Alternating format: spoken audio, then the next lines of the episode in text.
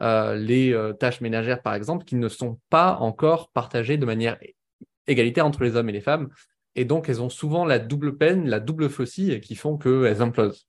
Et je pense que c'est pour ça que j'ai beaucoup de clientes. Euh, mais euh, encore une fois, c'est sous réserve. Moi, j'ai vraiment une expertise juridique sur le sujet. Je ne suis pas un scientifique. Voilà, c'est ce que j'observe.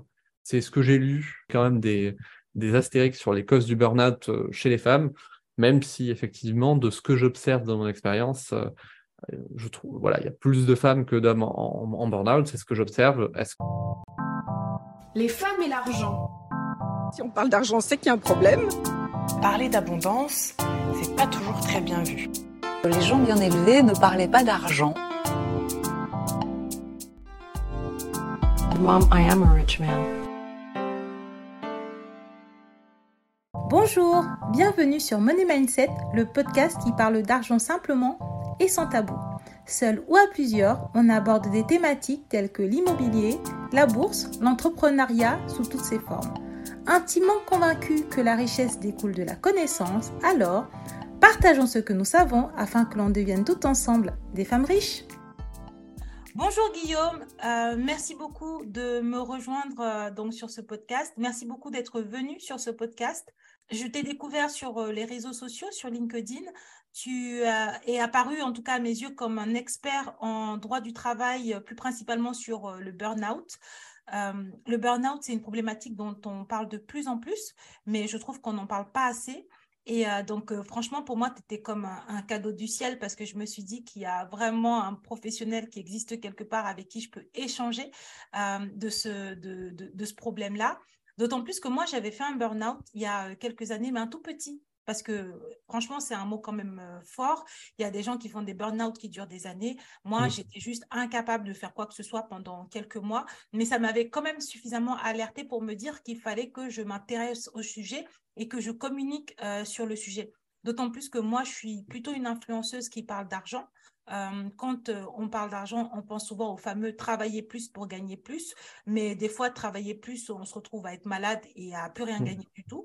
Donc, c'est important aussi de pouvoir sensibiliser euh, les gens sur cette thématique. Donc, merci beaucoup d'être venu en parler avec nous. Alors, je te remercie de, de m'avoir invité. Donc, effectivement, le burn-out, c'est un sujet auquel je m'intéresse particulièrement. Donc, moi, je suis avocat en droit du travail, comme tu l'as dit. Je m'intéresse euh, aux salariés en souffrance, c'est-à-dire que souvent je les aide à négocier euh, leur départ, le, plus souvent, euh, et plus particulièrement pour les personnes en burn-out. soit des personnes qui sont en prémisse et qui vont tomber en burn-out, ou soit des personnes qui sont déjà dedans. Et effectivement, comme tu l'as dit, il y a il y a différents stades et il y a différentes intensités. Donc, je peux soit avoir des personnes qui sont bah, débordées et qui peuvent plus euh, revenir dans leur travail, ou alors avoir des personnes qui sont complètement dévastées et qui pourront plus retrouver du, travail avant plusieurs mois ou plusieurs années, et qui ont besoin de soins euh, de, de, manière importante. Ok. Est-ce que tu peux nous dire euh, comment tu es venu à travailler avec les gens et accompagner les gens sur le burn-out? Alors moi, je viens pas du tout du, monde de, des avocats de salariés. J'ai commencé par être avocat euh, dans, un, de grands cabinets qui, euh, qui aidaient les employeurs. Et j'avais une spécialité particulière dans le droit du travail, euh, qui était le droit de la sécurité sociale, donc soit le droit de la protection sociale, ou soit le droit des accidents du travail et des maladies professionnelles. Donc j'ai aidé les, employeurs sur ces problématiques. Et à côté, j'avais une clientèle à moi, une clientèle propre de salariés que j'aidais. Euh, de salariés euh, en souffrance. Et euh, très rapidement, je me suis, je, retrouvé que je m'entendais bien avec les salariés en burn-out, que mon approche des choses à la fois pluridisciplinaire, donc avec le, droit de la sécurité sociale, pour les aider dans toutes les démarches vis-à-vis de la Sécu pour améliorer leurs droits et faire reconnaître leur, leur maladie comme une maladie professionnelle euh, et aussi ben, l'accompagnement, euh, moi j'aime bien faire des accompagnements long terme en fait. Euh, et bah, il se trouvait que j'avais une bonne affinité avec ce, ce, ce, type de profil et que peu à peu j'ai développé une clientèle, une clientèle de personnes en souffrance. Et un jour je me suis rendu compte que finalement bah, j'étais, je m'étais spécialisé sur le burn-out, mais un peu malgré moi. C'est juste, je me suis dit en fait 75% de mes de mes clients et souvent de mes clientes, parce que la plupart de mes clients sont des clientes, sont d'être dans cette situation. Donc c'est un peu un positionnement par hasard et ça me plaisait vraiment. C'est quelque chose qui me ben, aider ces personnes, ça me rend profondément heureux plus que ce que je faisais au quotidien. Et c'est pour ça que je me suis mis entre guillemets à mon compte il y a un an où j'ai créé ma propre structure. et maintenant, je traite uniquement de salariés en situation de souffrance et, euh, comme j'ai dit, à 80, à 75-80% euh, qui sont en situation de burn-out. C'est vrai que du coup, notre échange, il a commencé un peu de manière particulière. Souvent, je demande à mes, invités de se présenter. Et, euh, et toi, en fait, la, thématique, elle me parle tellement que j'ai attaqué directement sur les questions sur comment est-ce que tu, les, tu, tu travailles avec eux, comment est-ce que tu les accompagnes. Et c'est vrai que je te remercie d'avoir reposé un un cadre et un contexte parce que des fois en fait euh, notre mission c'est pas nous qui la choisissons c'est elle qui nous choisit. Et, euh, et après il y a un aspect aussi moi on me fait beaucoup de compliments sur les invités que, que je reçois parce qu'on me dit souvent qu'ils me ressemblent. Et, euh, et, je trouve que tu me ressembles parce qu'il y a ce côté empathique. Tu sais tourner vers les autres et même s'il y a un aspect financier il y a une forte il y a un fort impact sur l'aspect humain que j'entends chez toi. Et, et en fait ça me surprend pas du tout que du coup tu te sois spécialisé sur le burn-out et en plus, tu vois, tu as répondu à une question, et je crois même que c'était la question numéro 7, tu vois, tu es parti déjà très rapidement, très très loin, qui est que, en fait, je lisais les études sur euh, le burn-out et en fait, les études que j'avais lues indiquaient que les femmes étaient beaucoup plus sujettes au burn-out que les hommes. Et en fait, j'avais envie de te demander, euh, moi j'ai lu des études scientifiques, mais euh, j'ai pas été travailleuse qui accompagne des gens en burn-out. toi, tu me le confirmes, du coup, les femmes sont plus souvent sensibles au burn-out que les hommes. Alors, justement, j'ai fait quelques recherches hein, avant de ce, podcast, hein, parce que tu m'as parce que aimablement tu m'as envoyé hein, les, thèmes qui allaient être abordés. Donc, ce qu'il faut comprendre, c'est que moi, je suis avocat. Je suis pas coach, je suis pas scientifique, je suis pas médecin, je suis pas psychologue. Donc, euh, ce que je vais dire, c'est vraiment euh, mon expérience, mais qui peut être aussi euh, limitante. Enfin, c'est pas des statistiques. Euh, donc, je, suis allé, chercher quelques statistiques et en réalité, il n'y a pas beaucoup euh, de statistiques officielles sur le sujet. Euh, donc moi, j'ai trouvé une, étude, par exemple, qui a été faite par la, SF, la CFDT, qui est un syndicat de salariés et qui disait que 36% des, des, Français avaient déjà fait un burn-out, dont 46% euh, de femmes. Euh, donc, on verrait une prévalence plus importante des femmes que des hommes. Maintenant, euh, moi, ces chiffres, je ne les ai pas vérifiés, je n'ai pas fait d'études scientifiques dessus. Je sais juste que la plupart de mes clients sont des clientes. Euh, je dirais que les trois quarts de, mes clients sont des clientes. mais c'est vraiment, après, aussi peut-être propre à moi, à ma personnalité, à ce qui, ce qui fait qu'on match peut-être plus facilement. C'est-à-dire que moi, je suis un avocat, justement, tu parlais du financier. Euh, le financier, pour moi, c'est important, mais je vais plutôt l'aborder à euh, comment tenir financièrement pendant un burn-out.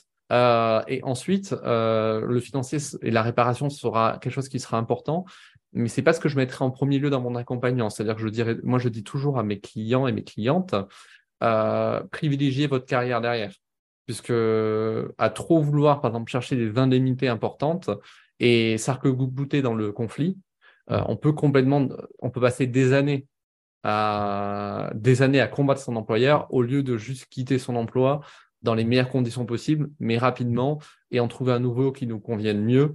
Et en fait, on perd son temps et souvent sa carrière. Et, donc, je pense que financièrement, c'est pas un bon choix, mais euh, au-delà de ça, c'est terrible. Euh, voilà.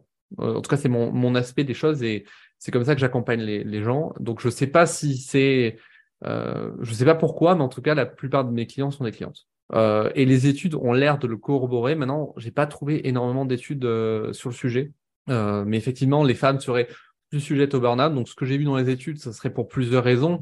Tout d'abord, bah, il échappera à aucune de, tes auditrices hein, que on est dans une société inégalitaire qui reste inégalitaire, que ça soit professionnel, mais aussi dans la sphère privée. et en fait, les femmes se retrouvent souvent avec une double peine, c'est-à-dire les femmes qui sont souvent en burn souvent, elles ont euh, des problèmes de temps de travail, d'intensité de travail élevée professionnelle, et derrière se rajoutent euh, les charges de travail personnelles, la charge mentale, euh, les tâches ménagères, par exemple, qui ne sont pas encore partagées de manière égalitaire entre les hommes et les femmes. Et donc, elles ont souvent la double peine, la double faucille qui font qu'elles implosent. Et je pense que c'est pour ça que j'ai beaucoup de clientes. mais encore une fois, c'est sous réserve. Moi, j'ai vraiment une expertise juridique sur le sujet. Je ne suis pas un scientifique. voilà, c'est ce que j'observe, c'est ce que j'ai lu, parce que je m'intéresse aussi sur le sujet, je me documente, mais voilà, je, mets quand même des, des sur les causes du burn-out euh, chez les femmes, même si effectivement, de ce que j'observe dans mon expérience, euh, je trouve, voilà, il y a plus de femmes que d'hommes en, burn-out, c'est ce que j'observe. Est-ce que, voilà, il faudrait des, études statistiques plus poussées pour, le, pour corroborer euh, ça? Après, j'ai aussi des clients euh, et, évidemment qui sont des hommes, euh, qui sont des hommes et qui sont confrontés à cette situation. Néanmoins, j'ai beaucoup, beaucoup de femmes et, et souvent, souvent dans des métiers assez similaires. Je me rends compte que, que c'est souvent les mêmes corps de métier que je touche. Mais écoute, c'est intéressant. Là, on va sortir un peu du cadre des questions que j'avais préparées. Quels sont les métiers que tu as identifiés personnellement? Alors, encore une fois, c'est travers de mon expérience. Moi, j'ai beaucoup de responsables ressources humaines. Je pense que c'est la profession numéro un que je, voilà, que j'ai parmi mes clientes.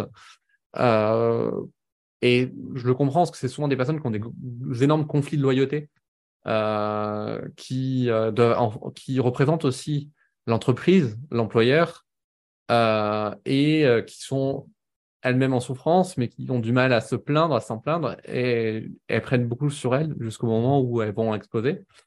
J'ai aussi beaucoup de personnes dans les, euh, bah, dans les sociétés de, conseil, dans le conseil et notamment euh, dans les ESN, hein, les anciennes SS2I, où j'ai énormément là de, de, femmes qui se retrouvent bah, souvent discriminées au retour de leur congé de maternité euh, puisque souvent bah, le, le, client, euh, l'employeur, enfin pas l'employeur, mais le client va rompre la mission. Euh, elles vont se retrouver en intercontrat et là l'employeur va tout faire pour les pour les faire démissionner. J'ai beaucoup de, de, personnes dans le contrôle de gestion aussi, direction responsable marketing et après quelques commerciaux. Euh, voilà globalement pour le gros trait des professions euh, que j'accompagne. Après, euh, bon, il y a mais je pense que ce que je viens de dire, c'est 80% de ma clientèle. Maintenant, c'est juste représentatif à mon échelle. Encore une fois, je suis pas statisticien. voilà. Oui, après, moi, je pense que je peux te rassurer sur le sujet. On ne va pas se dire, oui, Guillaume, il est allé expliquer des vérités générales sur. Non, non, mais je, précise. tu ne t'inquiètes pas. Euh, euh, la plupart des auditrices, elles savent bien faire la part des choses. Mais juste, on se dit aussi que c'est important d'avoir un témoignage du terrain, tu vois, quelque chose de la vraie vie. Moi, je connais beaucoup le burn-out sur euh, l'aspect entrepreneurial. D'ailleurs, on n'en parle pas beaucoup et j'ai quelques questions sur le sujet. Euh, mais en tant que salarié, tu vois, le fait que ce soit euh, des, des femmes euh, dans les ressources humaines, je ne suis pas tellement étonnée. Dans mes, dans mes proches aussi, j'ai des femmes. J'en ai même une qui a fait un burn-out, d'ailleurs. Elle a fait un arrêt maladie et puis elle est, elle est partie. Et, et elle était vraiment en souffrance du travail. Et en effet, elle est responsable de ressources humaines dans une entreprise. Donc, tu vois, même moi, à ma petite échelle, j'ai eu une amie, et la seule d'ailleurs que j'ai qui travaille dans les RH, c'est elle. Et elle a, elle a connu une situation similaire. Donc, je ne suis pas vraiment surprise qu'en tant qu'avocat, du coup, tu puisses recenser dans tes clientes euh, une, telle, un tel, enfin, une telle profession ou ce type de profession.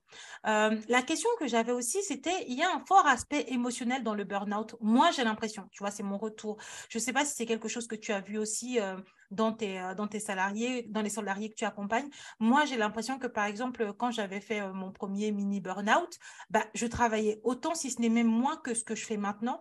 Mais parce que j'étais j'étais pas bien valorisée et j'étais pas spécialement à l'aise, ben, j'ai pas pu, au bout d'un moment, continuer. Alors que maintenant que je suis vraiment freelance sur euh, tous les aspects de, de mes business et que ma communauté me rend beaucoup d'amour et que ça se passe super bien, ben, j'ai l'impression que j'arrive à travailler beaucoup plus, à gérer beaucoup plus de choses qu'avant. Est-ce que tu as remarqué ça aussi de ton côté ou, non? Ah oui, non, je suis tout à fait d'accord avec toi. Euh, déjà personnellement, moi je remarque la différence entre quand je travaillais pour quelqu'un d'autre ou quand je travaille pour moi. Je travaille beaucoup plus qu'avant et pourtant je pense être plus heureux. Euh, en fait, le burn-out n'est pas causé uniquement, et, c'est clairement l'intensité et la, charge de travail est très loin d'être un facteur exclusif euh, du burn-out. C'est un des facteurs euh, mais il y en a plein d'autres. Alors encore une fois, comme je dis, je suis pas spécialiste ni psychologue, mais euh, généralement, euh, les personnes que j'accompagne en burn-out, alors déjà, moi j'ai un principe particulier, c'est-à-dire que on peut faire un burn-out sans avoir de grief particulier, c'est-à-dire sans qu'il y ait de faute particulière de l'entreprise. parfois, le burn-out, c'est juste une organisation, une manière de s'organiser qui est néfaste. Souvent, les personnes en burn-out, c'est des personnes assez alors, selon les études, hein, c'est des personnes qui vont être assez pointilleuses, assez exigeantes avec elles-mêmes et parfois un peu trop perfectionnistes.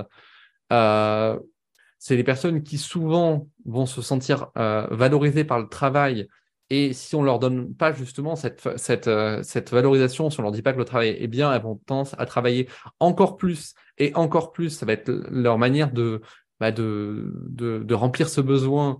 Euh, et si c'est pas satisfait, elles vont aller jusqu'à se, bah, noyer. Euh, donc, il y a nécessairement des facteurs personnels dans le burn-out. Il y a des personnalités à burn-out euh, aussi. Les études le montrent. Il y a et c'est pour ça que déjà pour pas être en burn-out, on peut il y a des coachs pour ça qui vont vous, apprendre à vous connaître vous-même et à ressentir justement les premiers signes d'alerte et à derrière à les corriger, à changer son regard des choses aussi, comprendre les manières de communiquer les uns les, autres parce que souvent il peut y avoir une décorrélation entre la manière de communiquer du manager et, vous, si vous avez besoin d'être valorisé par, le travail et qu'on vous dise que votre travail est bien euh, et que c'est un besoin pour vous et que votre manager vous le donne pas, ça peut euh, entraîner un burn-out et en, en, tout état de cause une dégradation de votre santé. Euh, pour autant, le manager, lui, peut-être que dans sa façon de communiquer, en fait, c'est normal de pas dire que quand le travail est bien, puisqu'on n'a pas besoin, et lui-même, lui, il n'a pas besoin qu'on lui dise que son travail est bien. Et donc souvent, c'est euh, donc bon ça c'est une petite parenthèse, c'est pas juridique. Hein, moi je m'intéresse pas mal à, la communication, à la manière de communiquer. Et une des causes, ça peut être aussi des personnes qui ne communiquent pas bien entre elles. Une inadéquation entre la manière de communiquer du manager et de la personne qui est euh, managée. Et c'est pour ça que très souvent le burn-out arrive après un changement de manager. Euh, ensuite, euh, il y a d'autres, causes. Il y a tout simplement des mauvais rapports au travail, des mauvaises conditions de travail, euh, du harcèlement, de la discrimination, une rétrogradation au retour d'un congé maternité, un nouveau manager qui pratique du micro-management ou, ou à l'inverse, un manager qui va vous laisser trop d'autonomie et qui va jamais faire de point avec vous ou jamais être disponible. Il y a plein de facteurs qui dépendent. Donc, il y a des facteurs personnels, des facteurs professionnels qui vont causer ce burn-out. Et ensuite, donc voilà, je dis sous le contrôle hein, du fait que je ne sois pas psychologue, encore une fois. Et ensuite, il va avoir aussi des attitudes pathologiques, euh, on va dire, d'un point de vue euh, juridique, hein, des véritables fautes, comme euh, laisser se noyer une personne, la surcharger, la harceler, la discriminer, la rétrograder. Et c'est là où je vais plus intervenir. Euh, quand il n'y a pas de faute juridique, entre guillemets, qu'il n'y a pas d'attitude nocive, il y a un dialogue qui est possible avec l'employeur, il y a aussi, euh, je pense, des façons de. un travail sur soi qui peut être fait. Après, quand quand, quand on rajoute à cela des, euh, bah de, des attitudes malsaines et condamnables, euh, là, c'est là où je pense qu'un avocat peut intervenir.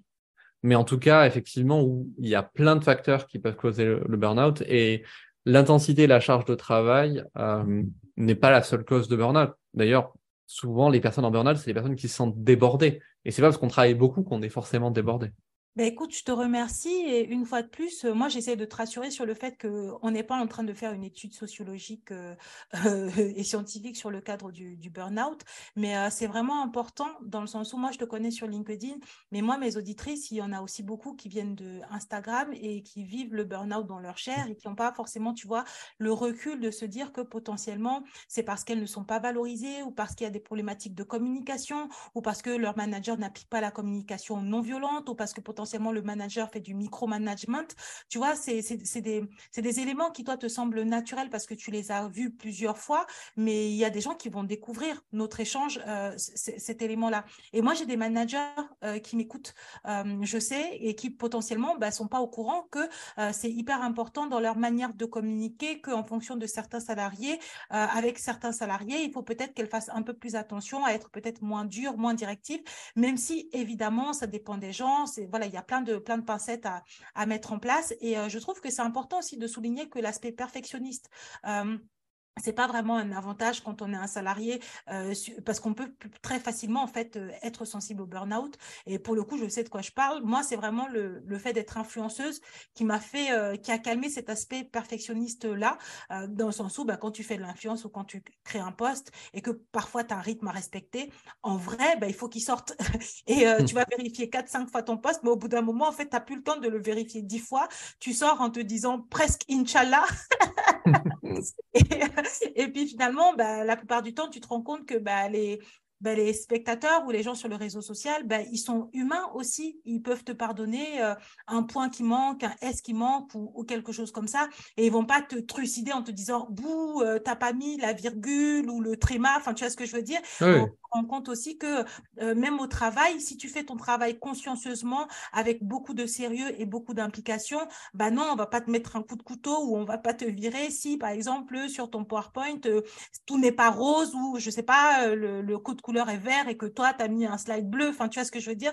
C'est aussi parfois intéressant de rassurer les gens en se disant que c'est hyper important d'être professionnel et de bien faire son travail, mais le perfectionnisme, parfois, ça peut aller à, à l'encontre de nos intérêts et que c'est aussi potentiellement un facteur qui peut euh, ajouter, euh, ajouter au burn-out. Donc, euh, franchement, merci beaucoup pour ton intervention. Moi, j'avais aussi d'autres questions qui étaient du coup là, parce que tu es avocat et je sais que tu es avocat et c'est parce que tu es avocat que j'ai voulu te parler, qui était que sur l'aspect juridique, parce que c'est vraiment ta spécialité. Je pense que potentiellement, je, ferai intervenir des psychologues, tu vois, des médecins, mais là, on est vraiment sur l'aspect du droit. quels sont les droits et les recours d'un salarié qui est en burn-out? Parce que je pose cette question parce que tu as bien fait la différence entre le fait que parfois le salarié implose, et moi, ça va être la salariée, moi, je parle vraiment aux femmes, mais bon, il y a des hommes qui m'écoutent, mais que la salariée implose parce que des fois, même, c'est des raisons personnelles, euh, problème d'organisation, ne sait pas s'organiser, ou euh, les charges de, la charge de travail est mal répartie entre le travail et le travail domestique, le travail professionnel et le travail domestique qui est non rémunéré. Donc, il y a des fois euh, ces problématiques-là, et il y a aussi la différence à, à prendre en compte où vraiment c'est l'employeur qui met en place des actions qui sont illégales ou vraiment mauvaises euh, ou euh, dangereuses pour le salarié et qui potentiellement sont condamnables. Comment est-ce qu'on arrive à faire la différence quand on est salarié, par exemple? Alors, il y a plusieurs choses. En réalité, euh, donc le burn-out, c'est toujours lié au travail. Et en fait, à partir du moment où on va alerter son employeur qu'on n'en peut plus, que la charge de travail est trop lourde, s'il ne fait rien, ça deviendra condamnable. Donc, en réalité, dans l'immense majorité des cas, à partir du moment où euh, sa santé est dégradée par le travail, que l'employeur ne fait rien pour y remédier, on va pouvoir agir euh, juridiquement. Agir juridiquement, ça ne veut pas dire immédiatement faire la guerre. Ça peut être aussi, si on a besoin d'un tiers pour dialoguer, utiliser un, avocat pour dialoguer et pour trouver des, des, solutions. Moi, je suis déjà dans l'immense majorité des cas, moi, je négocie le départ de, de, mes salariés parce que quand, euh, quand elles font appel à un avocat, généralement, il est trop tard. Euh, on repousse le moment où on va faire appel à un avocat, donc généralement, il y a un, il y a un conflit derrière. On n'est plus simplement dans les prémices euh, de, la souffrance au travail, on a eu un conflit ou voire on a été victime d'un harcèlement, d'une discrimination, voilà. Parce qu'il y a aussi des employeurs qui vont mal réagir au moment où on va leur dire j'en peux plus, ils vont se dire ok bon ben c'est pas grave elle, tiendra plus. Et là ils vont pousser la personne à la sortie. Faut pas se leurrer euh, ça peut être euh, très violent. Et des, c'est pas tous les et oui il y a certainement plein d'employeurs compréhensifs qui mettent en place des solutions mais moi je les vois pas. Moi quand je suis sollicité généralement c'est quand même c'est pas trop tard pour la personne mais c'est souvent trop tard pour rester dans l'entreprise sur 80 dossiers où je vais où je vais gérer la sortie de la personne euh, je pense qu'il y en a deux ou trois où la personne va retrouver un poste dans l'entreprise et va rester. Donc dans 77 euh, sur 80, donc euh, je ne sais pas ce que ça fait en pourcentage, mais on va dire dans 95% des cas, la personne va partir. Donc moi, je vais intervenir dans un contexte où justement vos droits ne seront pas respectés. Donc les droits qui ne sont pas respectés, ça va tout d'abord être une charge de travail qui va être démesurée, ça suffit déjà euh, pour, euh, pour avoir une violation de ses droits. Ça peut même constituer un harcèlement moral.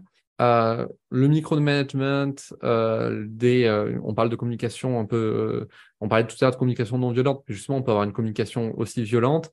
quand c'est répété et que ça dégrade la santé, ça devient un harcèlement moral. Le harcèlement moral, c'est une répétition d'actes qui ont pour effet de dégrader la santé de la personne. Et ce qui compte, c'est donc il n'y a pas de, il a pas d'exemple typique. C'est vraiment en fonction de la personne. Et c'est une responsabilité de l'entreprise de préserver la santé de ses salariés.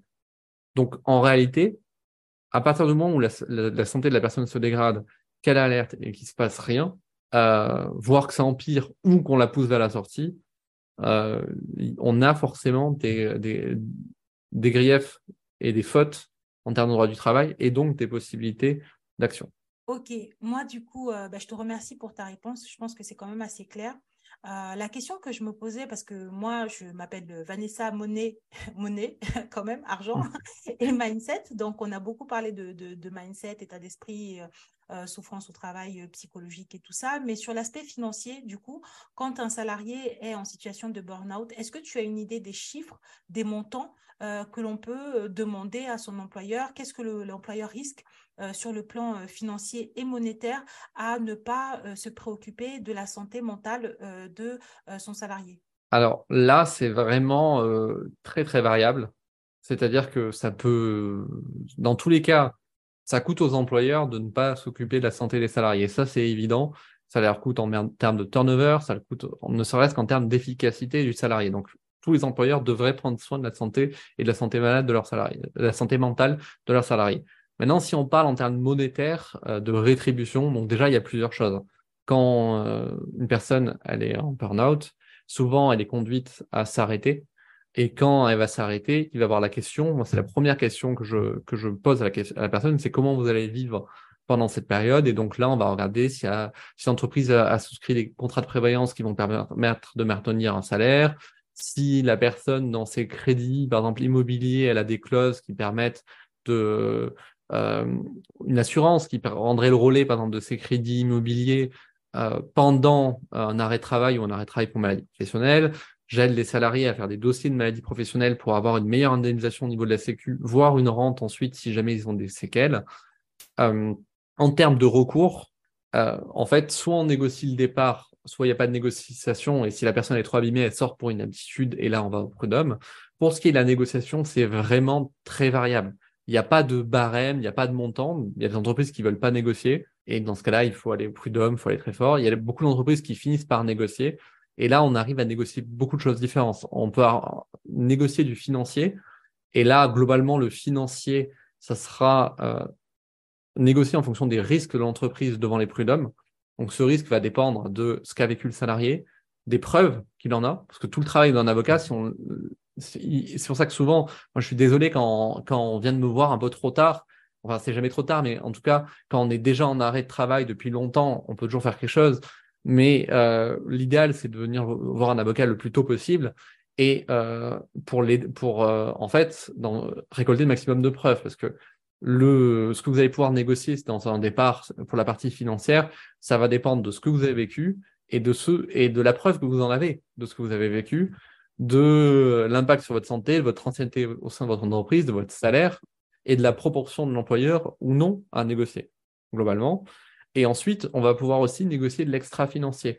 Donc, des, des, euh, soit des formations pour se reconvertir, soit des prestations d'autres placement, euh, la prise en charge de frais médicaux ou paramédicaux, je pense par exemple psychologue, euh, coaching, enfin, il y a plein de choses qui peuvent, se, qui peuvent aussi se négocier qui sont non financières. Donc, c'est très variable. Pour donner un exemple récent, mais encore une fois, ça dépend vraiment des, des personnes. Là, là, je viens de, de conclure une négociation pour une salariée qui avait 6 euh, ans d'expérience, qui gagnait 4000 euros par mois, qui travaillait 26 heures, euh, 26 heures, 60 heures par semaine je pensais par rapport aux 35 heures, 60 heures par semaine avec un forfait jour, qui est un dispositif pour les cadres qui était mal ficelé, qui euh, s'est plaint à de nombreuses reprises qu'elle n'en pouvait plus, puisque, et ça, c'est souvent un gros facteur de burn-out, elle était dans une équipe qui a été décimée par le burn-out, et souvent il y a comme ça des burn-out en cascade, et euh, où l'entreprise n'arrive pas à recruter, et ils sont deux pour assurer des postes qui étaient euh, qui, qui, était par cinq ou six personnes auparavant. Donc cette personne, elle a écrit plein de fois pour dire qu'elle n'en pouvait plus, elle a envoyé plein de mails d'alerte. Et donc, je suis, je, intervenu pour négocier son départ parce qu'elle n'en pouvait plus après qu'elle soit mise en arrêt maladie et qu'on ait euh, fait des démarches maladie professionnelle. Et là, on a pu euh, négocier un package de départ à 50 000 euros. Mais encore une fois, c'est vraiment un cas particulier avec une entreprise particulière qui avait aussi compris que c'était sa responsabilité, qui savait qu'elle avait un gros risque derrière et on avait fait tout un travail et j'avais eu cette personne en amont et donc on avait pu récolter euh, le maximum d'éléments de preuve et je l'avais même poussé à s'arrêter parce qu'en fait, elle n'en en pouvait plus, mais c'était quelqu'un qui, jusqu'au bout, et c'était quelqu'un justement dans les ressources humaines, elle voulait rester parce que euh, elle s'occupait euh, par ailleurs d'une réorganisation de, de, de, l'entreprise et donc elle voulait pas abandonner les salariés qu'elle gérait, euh, tout en prévenant son employeur qu'elle n'en pouvait plus, qu'elle avait besoin de renfort, qu'elle avait besoin de renfort, et ça a impacté considérablement sa santé, sa vie familiale. Voilà, voilà ce qu'on a obtenu, mais encore une fois, c'est c'est très variable. Et d'ailleurs, moi, dans mes accompagnements, je, je, je, dis toujours qu'on peut fixer un objectif, mais que euh, le plus important, c'est que euh, on trouve, c'est trouver une solution pour que la personne aille mieux et euh, retrouve une voie la plus favorable possible. Et effectivement, l'argent l'aide va l'aider à se reconstruire parce que ça coûte cher de pouvoir se permettre déjà d'arrêter de travailler pendant quelques temps. Ça coûte cher aussi de se payer des coachings, de se reconvertir, de se former. Donc effectivement, l'indemnisation, c'est important, mais c'est pas tout. Et c'est pour ça que moi, je fais euh, voilà, des accompagnements globaux pour euh, trouver la meilleure solution pour la personne euh, et aussi la meilleure position possible. Puisqu'il faut bien comprendre que si on ne trouve pas un accord avec l'entreprise, derrière, on déclenche un, conflit prud'homal et donc ça va prendre plusieurs années.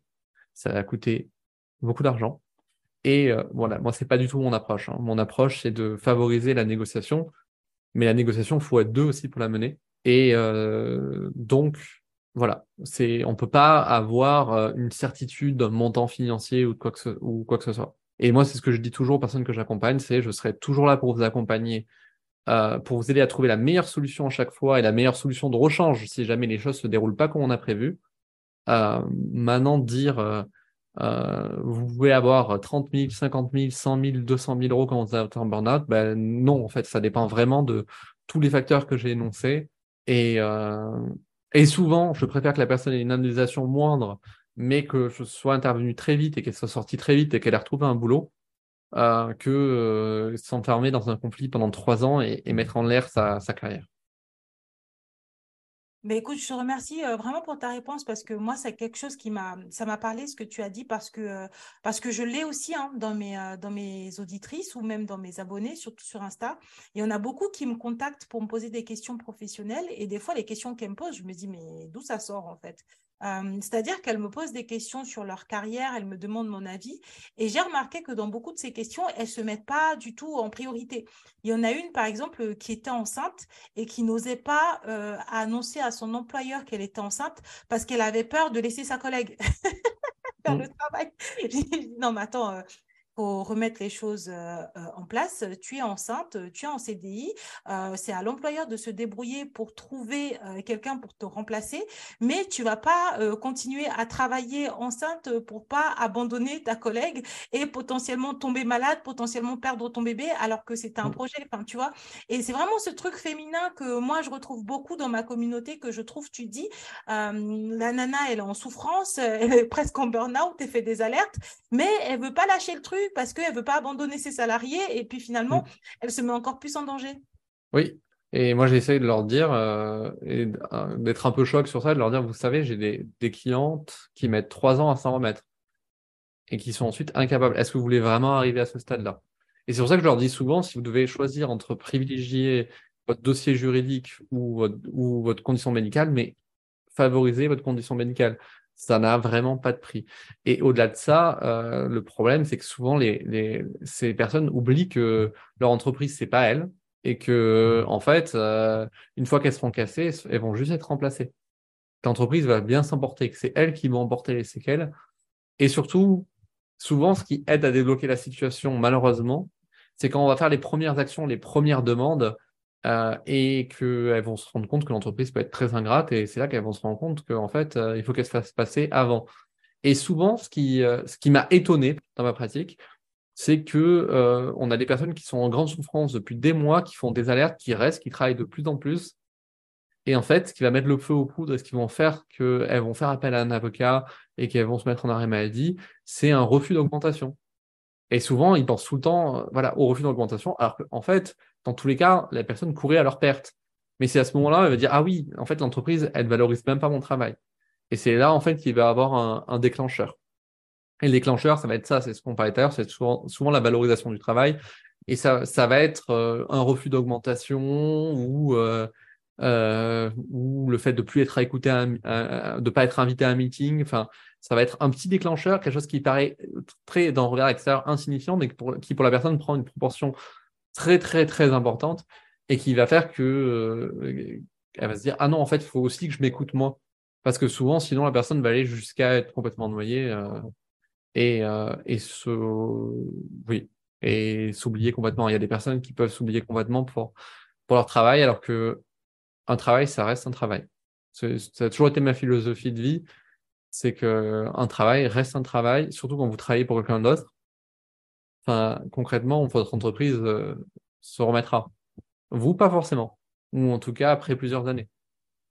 Donc, euh, vous et votre famille. Donc voilà, ne vous oubliez pas. C'est vraiment, si j'ai un seul conseil, c'est pas du tout juridique, mais c'est faites-vous passer en première.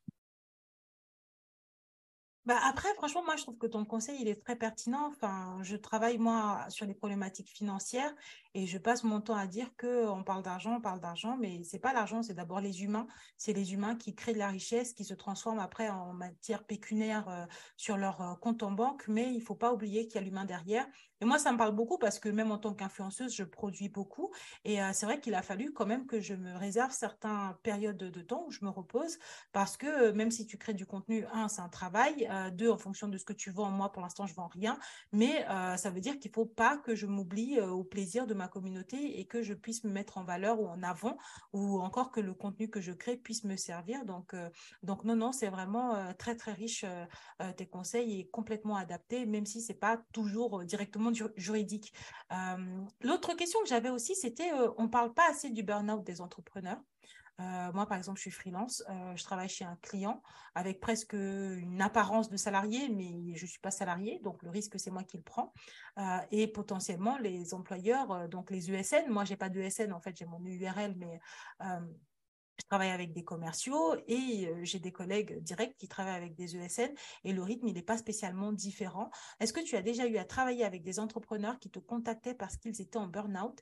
Est-ce que sur le plan juridique, il y a des euh, solutions, des propositions? Et sur le plan euh, social, est-ce qu'il y a des choses pour aider les entrepreneurs en burn-out? Alors, moi, je ne travaille pas avec les entrepreneurs. Je travaille qu'avec les salariés, de la même façon que je ne travaille pas avec les fonctionnaires. Euh, non pas que je n'aime pas ces, corps de métier, mais juste j'en ai pas les compétences. Euh, donc oui, je suis contacté, souvent je renvoie. Euh, maintenant, pour les entrepreneurs, je dirais deux choses.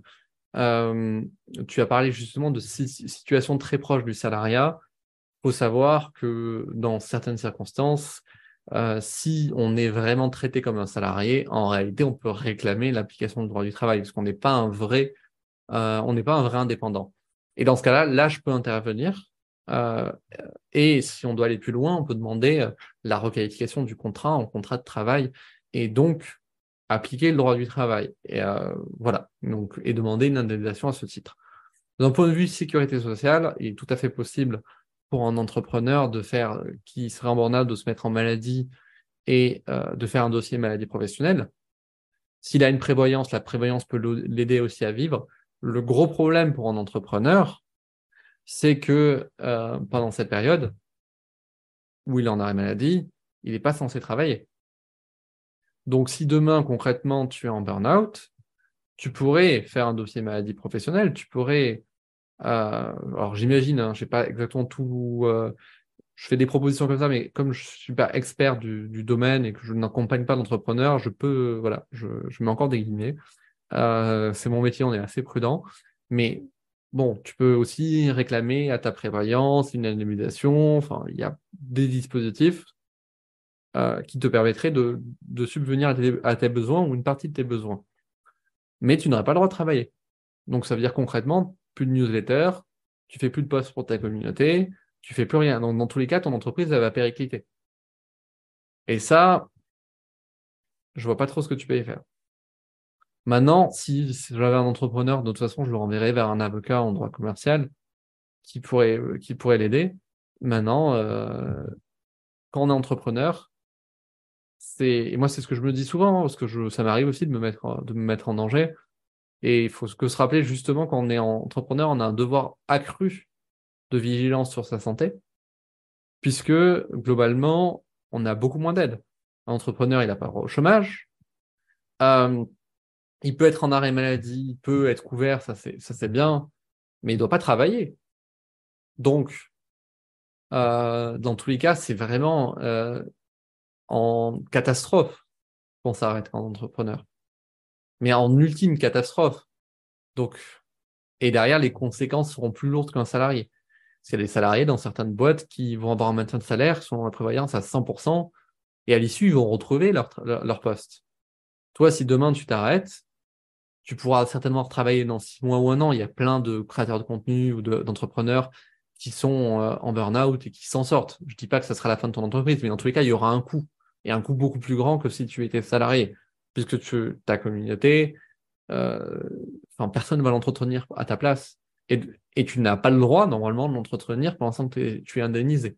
Donc, il faudra que tu choisisses entre l'indemnisation de la sécurité sociale et ton activité.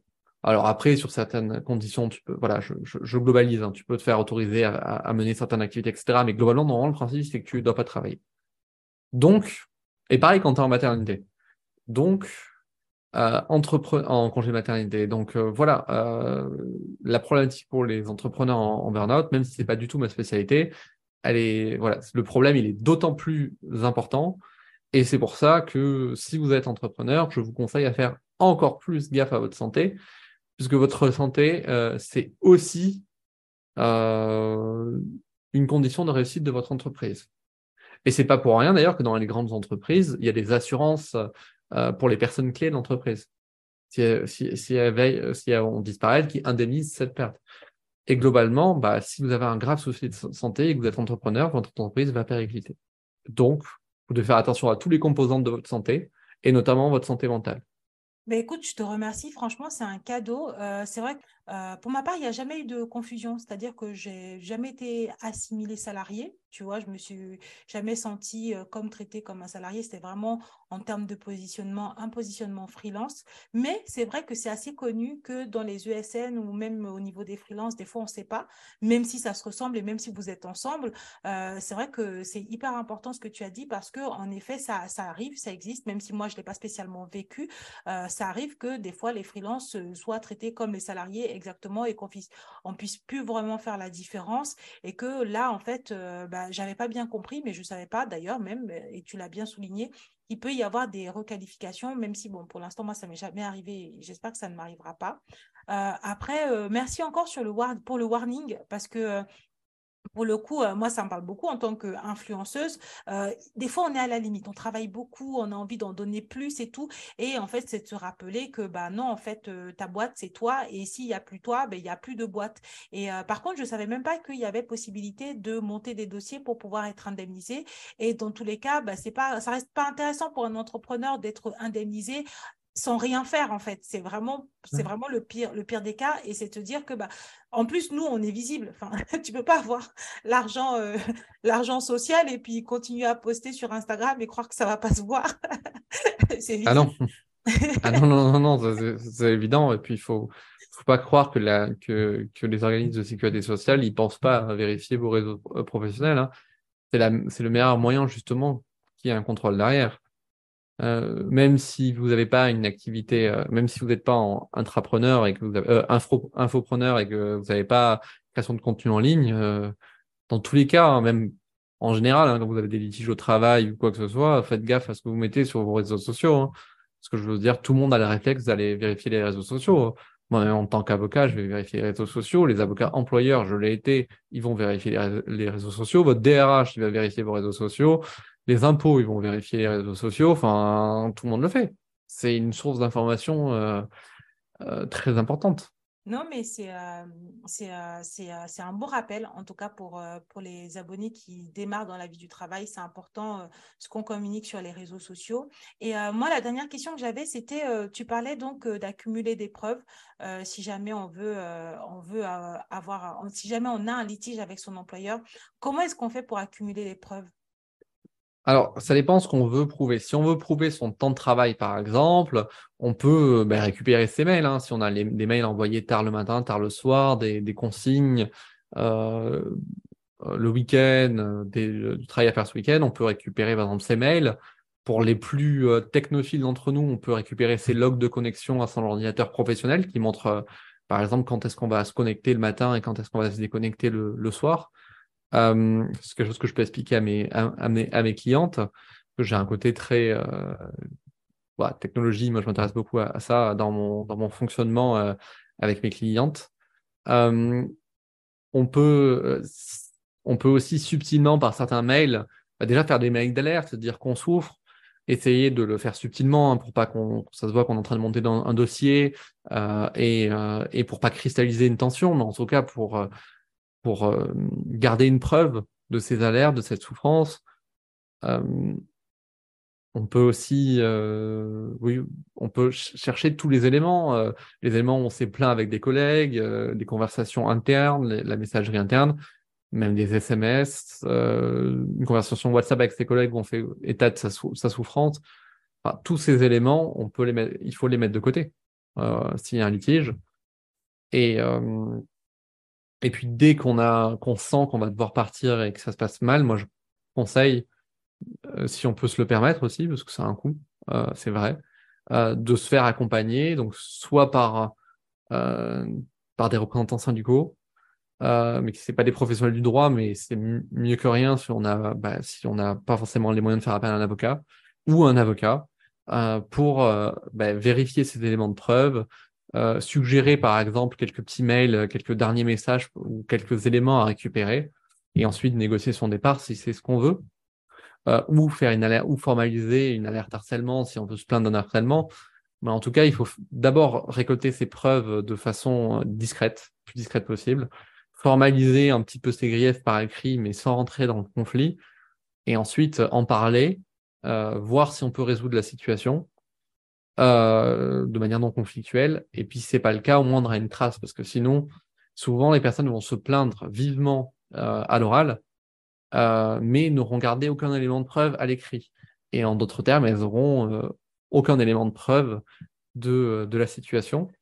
Et euh, si euh, il y a une altercation verbale avec le manager et que le manager comprend que la situation est irrémédiable, bah, le risque c'est d'être licencié pour un faux prétexte ou d'être mis sur la touche ou que la personne soit ultra euh, vigilante sur les éléments de preuve qu'elle va laisser.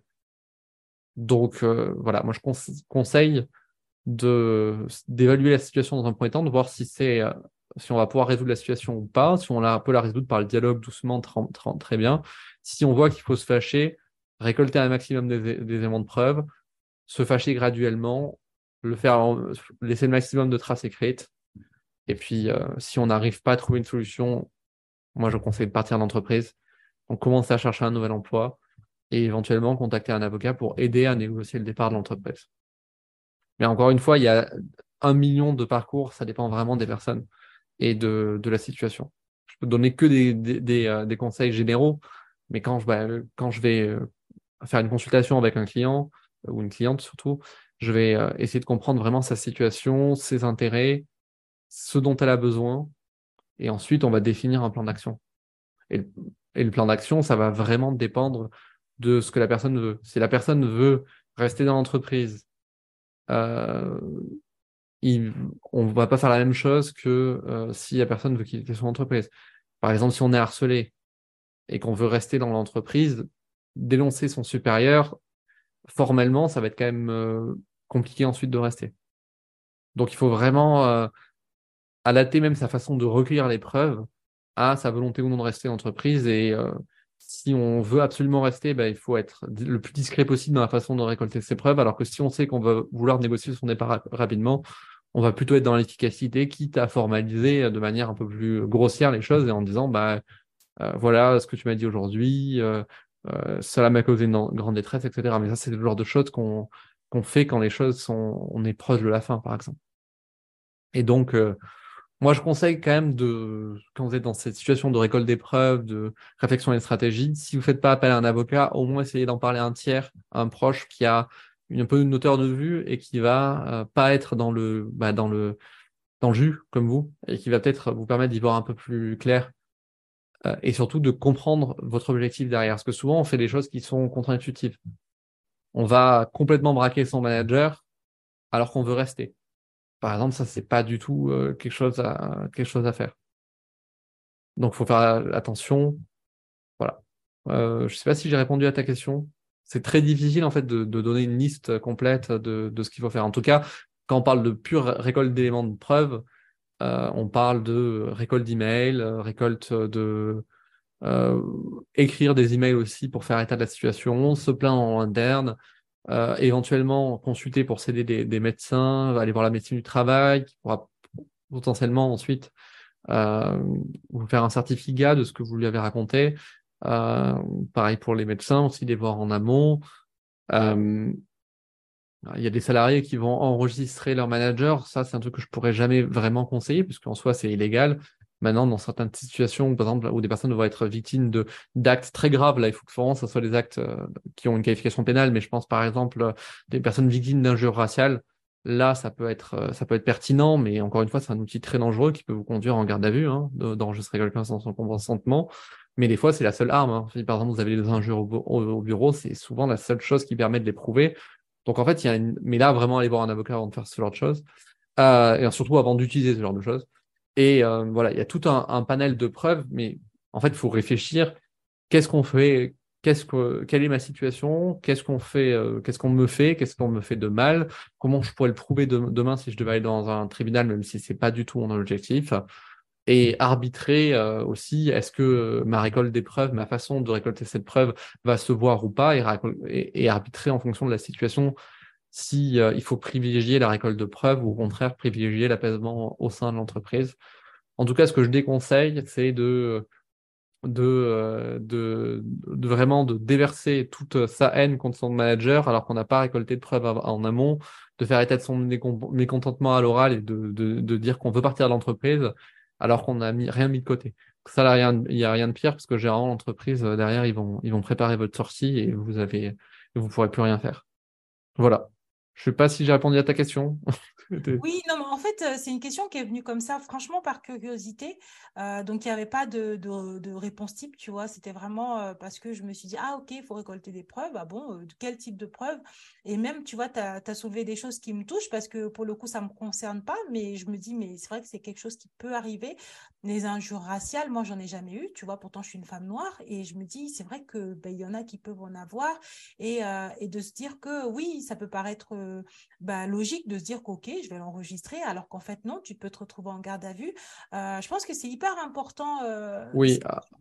Ce que tu nous as donné parce qu'il y a beaucoup de, il y a beaucoup de, chances, de choses, je pense, naturellement qui sont vraiment contre-intuitives et que les gens peuvent faire sous le coup de l'émotion alors qu'en fait elles sont en train de se tirer une balle dans le pied et c'est de se dire aussi que enfin moi, je suis freelance et j'ai toujours aimé les clients chez lesquels j'ai travaillé. Ça s'est toujours bien passé. Ça fait un peu bisounours comme ça, mais ça existe aussi. Et euh, du coup, quand toi, tu parles, c'est vrai que ça rappelle une réalité à laquelle beaucoup ne sont pas confrontés. Mais comme euh, bah, la carrière professionnelle peut être longue, ça peut être intéressant de, savoir que ça peut arriver et d'avoir euh, les bons réflexes ou même bonne, le, bon, le bon positionnement pour pas que ça escalade. Je me dis, si tu braques ton manager alors que potentiellement il a juste été maladroit, ça peut escalader alors que si tu es sensible à, certaines informations ou autres, tu peux désamorcer la bombe. Je ne sais pas ce que tu en penses. Ah, je suis d'accord avec toi. Bon, déjà, je précise quand même hein, pour l'enregistrement, de plus en plus de salariés enregistrent. Euh, vous-même, dans votre vie, il faut considérer que vous êtes enregistré. Ça, c'est clair. Euh, oui, de plus en plus de salariés enregistrent leur manager quand ça se passe mal. C'est pas un secret. Enfin, je la plupart de mes, de mes clientes, quand elles viennent à la première consultation, elles ont des enregistrements. Donc déjà, vous n'allez pas finir forcément en garde à vue parce que vous avez enregistré euh, quelqu'un au travail. Je vous dis juste que mon travail d'avocat, je suis obligé de vous dire que c'est illicite. Maintenant, il faut savoir raison garder. Euh, et justement, un avocat vous aidera à savoir s'il faut l'utiliser ou non. Alors déjà, un conseil, n'en faites jamais état. Et ensuite, euh, vous pourrez l'utiliser si vous avez, vous avez la preuve de faits très graves, et notamment un jeu racial. Moi, je l'utiliserai. Si demain un salarié me rapportait cette preuve, je l'utiliserai, mais j'irai porter plainte avec.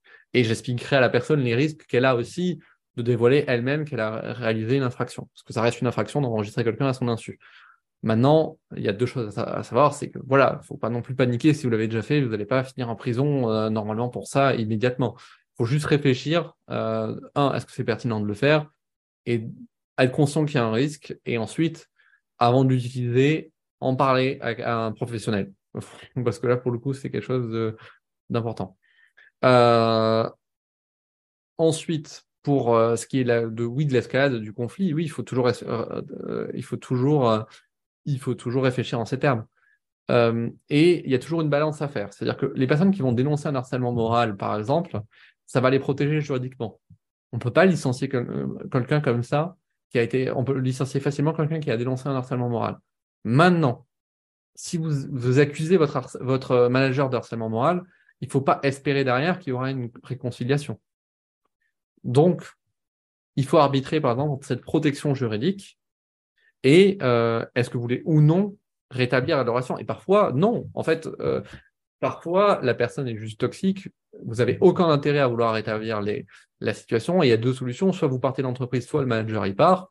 Et vous avez tout intérêt à formaliser une alerte de harcèlement. Encore une fois, il faut réfléchir à l'objectif et à la situation. Parce que le harcèlement, il peut vite arriver. Mais quand on dit à quelqu'un tu me harcèles, c'est quelque chose de fort. Derrière, la réconciliation est très difficile. Pas impossible, mais très difficile. Euh, et donc souvent, il y a une des deux personnes qui va partir. Il faut juste en être conscient. Donc c'est ce dont je voulais parler. Et effectivement, il faut éviter l'escalade. Après, il y a des moments où on ne peut pas non plus se laisser faire. Et où le conflit va être nécessaire. Mais dans ce cas-là, il faut euh, un, prêt à en assumer les conséquences, avoir un plan d'action et euh, éviter de rester très longtemps dans le conflit. Si vous savez que ça va être le conflit avec votre manager et qu'il ne faut pas partir, il faut préparer votre départ. Concrètement, il faut commencer à regarder euh, le marché. Parce que pour vous, rester en conflit en espérant faire sauter son manager, entre guillemets, et qu'il parte, euh, vous allez vous abîmer plus qu'autre chose. Il y a plein de jobs. Franchement, cherche ailleurs. Je, voilà, cherchez ailleurs, préparez votre départ, négociez votre départ, mais euh, ne vous rendez pas malade. Euh, si vous voyez que, j'ai des salariés qui sont venus me voir, ils me disent le, le, directeur général la directrice générale me harcèle. Le directeur général qui a des parts. On peut faire quelque chose, hein. on peut le dénoncer, etc. Mais il va jamais partir de sa propre entreprise. Donc dans tous les cas, il va falloir que vous partiez. Maintenant, euh, je n'ai pas dit que vous allez devoir partir sans rien ou qu'il faut vous laisser faire. On peut se battre. Et c'est le principe, et c'est l'intérêt, d'ailleurs, c'est mon rôle de vous aider à vous battre. Je vous dis, c'est juste qu'il faut entendre, c'est que si vous voulez rester à tout prix dans cette entreprise, vous allez vraiment le payer cher. Et notamment au niveau de votre santé. Voilà. Après ça, c'est ma, façon de penser. Encore une fois, chacun fait, ce qu'il veut. Il y en a qui préfèrent rester pour se battre euh, ad vitam aeternam, moi je vous dis, protégez votre santé. C'était pas du tout un conseil juridique. Hein. C'est vraiment. Euh, j'ai vu suffisamment de personnes se détruire pour, euh, vous conseiller de, vous préserver et de vous préserver des personnes toxiques. Et c'est pour ça que moi je privilégie vraiment la négociation de départ sur le contentieux. Parce qu'au moins la négociation de départ, ça veut dire qu'on se met hors de cette situation de danger. Écoute, euh, je te remercie euh, vraiment, Guillaume, pour euh, avoir partagé toutes ces informations. Moi, je partage complètement ton avis dans le sens où il faut faire de la prévention d'abord. Il faut protéger sa santé mentale, essayer de communiquer avec son manager, employeur. Il y en a beaucoup qui sont parfois maladroits. Il y en a aussi qui peuvent être mauvais, mais il faut savoir identifier les choses et être agile en fait, être flexible et pas en fait euh, bah, se faire du mal ou vouloir faire du mal, euh, essayer de protéger ses intérêts tout en faisant euh, attention à pas à pas s'enliser dans un conflit sans fin. tu nous as vraiment donné beaucoup de pistes de réflexion. Moi, vraiment, cet épisode, il m'a fait beaucoup réfléchir. Tu vois, moi, je parlais surtout de, burn-out, euh, argent, finance. Et puis, en fait, il y a plein de problématiques euh, annexes, en fait, euh, comme le harcèlement, euh, comme la guerre en entreprise, comme le fait de recueillir des preuves, d'enregistrer. Moi, je ne savais pas que tout le monde enregistrait. Moi, je ne savais pas que j'étais potentiellement enregistrée, tu vois. Ah oui, part du principe que tu part de principe dans la vie maintenant. et de toute façon, les médecins, même les avocats, tout le monde le sait. Enfin, faut partir du principe, il faut faire gaffe à ce qu'on dit, parce qu'il faut partir du principe que tout ce qu'on dit est enregistré. Euh, et ben, c'est comme ça avec les smartphones, c'est tellement facile d'enregistrer, il n'y a plus besoin d'avoir de micro-espion. Donc, euh, euh, partez du principe que vous êtes enregistré. Dans un sens ou comme dans l'autre. hein. Si vous faites des choses graves, l'employeur peut aussi verser les enregistrements. hein. Donc, moi, c'est vrai que quand je parle, je pars du principe que je suis enregistré. Ok, Et- ça c'est le conseil qu'on va, c'est le conseil qu'on va garder. Euh, partez du principe que vous êtes enregistré partout dans votre vie. Euh, et puis, euh, C'est déprimant. Hein. C'est déprimant comme conclusion. Vous êtes enregistré, faites gaffe à ce que vous, vous dites. Vous n'aurez plus, vous avez plus de vie privée maintenant. Vous devez vous auto-censurer. Voilà. non, Bonne moi, jusque... jusque-là, mais c'est vrai que ah mais moi ça m'a mis un petit coup là qui suis en plus je suis influenceuse donc je me dis bah après moi mes activités il n'y a rien de illicite de négatif c'est vraiment euh, euh, beaucoup de, de bienveillance et de positivité mais c'est vrai que c'est peut-être un peu naïf parfois oui il faut partir du principe qu'on est enregistré on est responsable de ce qu'on dit il faut être Oui. euh, faire attention et, euh, et voilà Parfait. Ben, merci beaucoup Guillaume. Donc, euh, je vais mettre tous les liens pour euh, les auditrices qui aimeraient te contacter et euh, travailler avec toi ou aller plus loin. Euh, Merci Vanessa. merci beaucoup et puis je te souhaite une bonne fin de journée. Mais je vous souhaite à tous une bonne fin de journée et merci beaucoup Vanessa. Merci d'avoir écouté ce podcast. Si tu l'as apprécié, n'hésite pas à le partager à ton entourage. Si tu souhaites me soutenir, laisse-moi 5 étoiles sur les plateformes de diffusion et viens me parler, cela me fera très plaisir. Pose-moi des questions, laisse-moi des commentaires, ainsi j'aborderai des thématiques qui te concernent directement. Tu peux me retrouver sur mon site web, Instagram, ainsi que toutes les semaines via ma newsletter. Au plaisir de te retrouver pour de nouveaux épisodes. À bientôt. Bisous